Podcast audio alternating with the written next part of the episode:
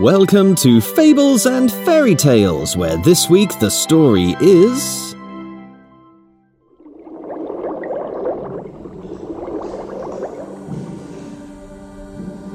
The Dancing Mermaid. This story was written by me, and it's based on a story by Hans Christian Andersen. Here to read it to you, it is I, your storyteller Chip Colquhoun, with additional voices from Erica Sanderson. This is part 6, with a huge problem to fix. If you missed everything before today, catch up at fablespodcast.co.uk. But if the story is with you, then let us continue.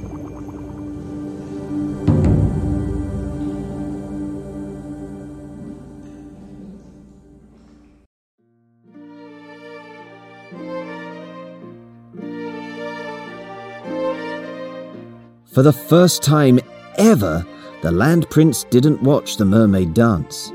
Because the pain in her feet was so immense, she had to concentrate completely on her dance, so it was only afterwards that she was able to see what the Land Prince was looking at. And those zillion goldfish circling her chest suddenly all sank at once to the bottom of her belly. There was Alice, the land maid from the seashore. But she didn't look like a nurse anymore. She looked like a land princess. After dinner, the land prince still came to see the mermaid and said, You're the dancing maid, aren't you? I just wanted to tell you, your dancing is so beautiful, so enchanting, so enamoring. Princess Alice and I agree. We could watch you every day. I'm going to marry her, you know. Please, will you dance at our wedding? When it came time for bed, the mermaid rushed out of the palace. She didn't care that every footfall made it feel like her leg was being crushed under a rock the size of a mountain. She had to get to the sea. She had to get back under the water. To her surprise, she arrived at the beach to find the sea witch and her sisters waiting for her. They were lying in the shallows, and the moment they saw her, they all cried, Stop! I don't want to, she tried to shout. The landman I love is going to get married, and I think I know what that means. He's going to share his soul with Alice. Not with me, but with Alice. All of my dancing, all of my pain, it's been for nothing. Even though there were no drops to let her voice be heard, the sea witch and her sisters looked back at her with understanding. The sea witch said, I know, my dear. We have been watching you through my crystal ball. That is the way, I'm afraid. You can't force a land person to give you their soul. But you can't come back into the sea. If you do, your body will dissolve and you will become like the foam in the waves. The mermaid's fingers went to her lips. But I can't stay here. I can't take any more of this pain. There is great pain in my legs, but now there's pain in my heart too, and that's even worse. I want to be back with my family. The mermaid's words were silent, but still the sea witch nodded as if she had heard perfectly. There is a way, she said. Then she held up her hands to reveal a knife. You must take this knife and use it to pierce the chest of the land prince. When he dies, his last breath will release the magic surrounding your legs. You will have just five minutes to get back into the water before your legs transform into a tail once more. The mermaid nodded and winced from the pain in her feet as she stepped forward to take the knife. Then she sped back to the palace. The guards outside the palace knew who she was, so they let her in. But most of the land people inside were asleep, so the corridors were dark and quiet.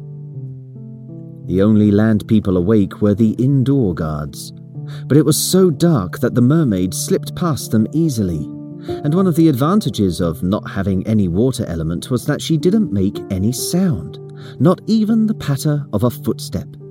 She didn't attract any attention at all, not even when she gently pushed open the door of the Land Prince's bedchamber.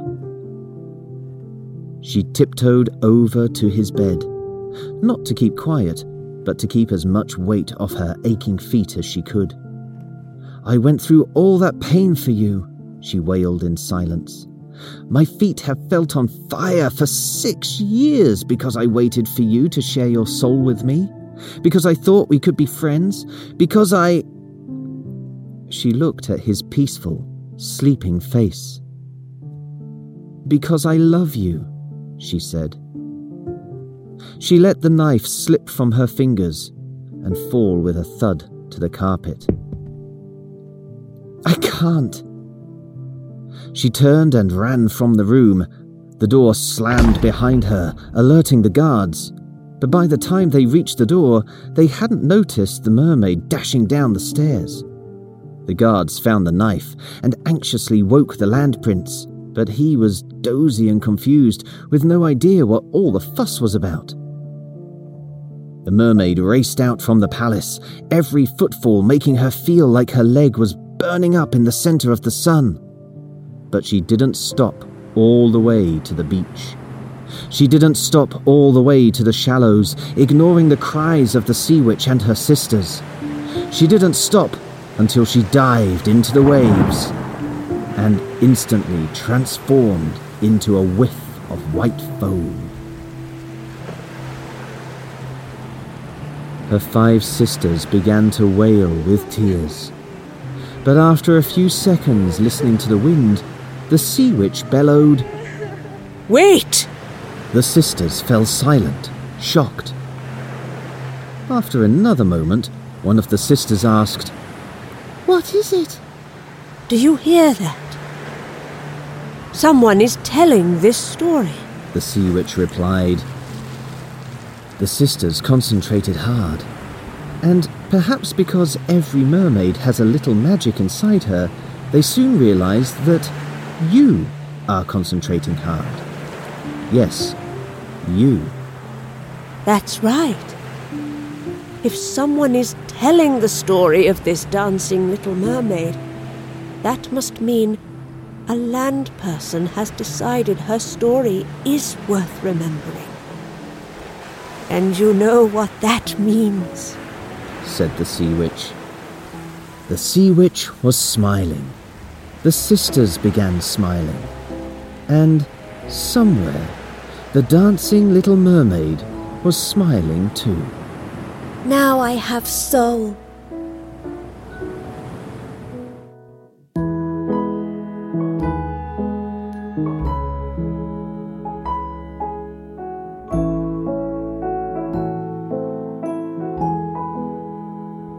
That was the tale of The Dancing Mermaid. Thank you for sharing it with me. We'll be back next week with a favourite story from Russia, where a farmer finds a huge pot of gold and needs to keep it a secret from the greedy king. You won't want to miss it. To make sure you don't, check that you're subscribed to this podcast. And don't forget, if you sign up as an Epic Explorer, you can enjoy every story all at once to listen to, watch me tell for you, and even have delivered to you through the post so you can read them, alongside pictures from incredible artists such as Korky Paul, the illustrator for Winnie the Witch. There are two new stories every month, plus two bonus stories that only Epic Explorers get to see. Ooh, and the stories never disappear either. You can go there and devour over 30 stories right now.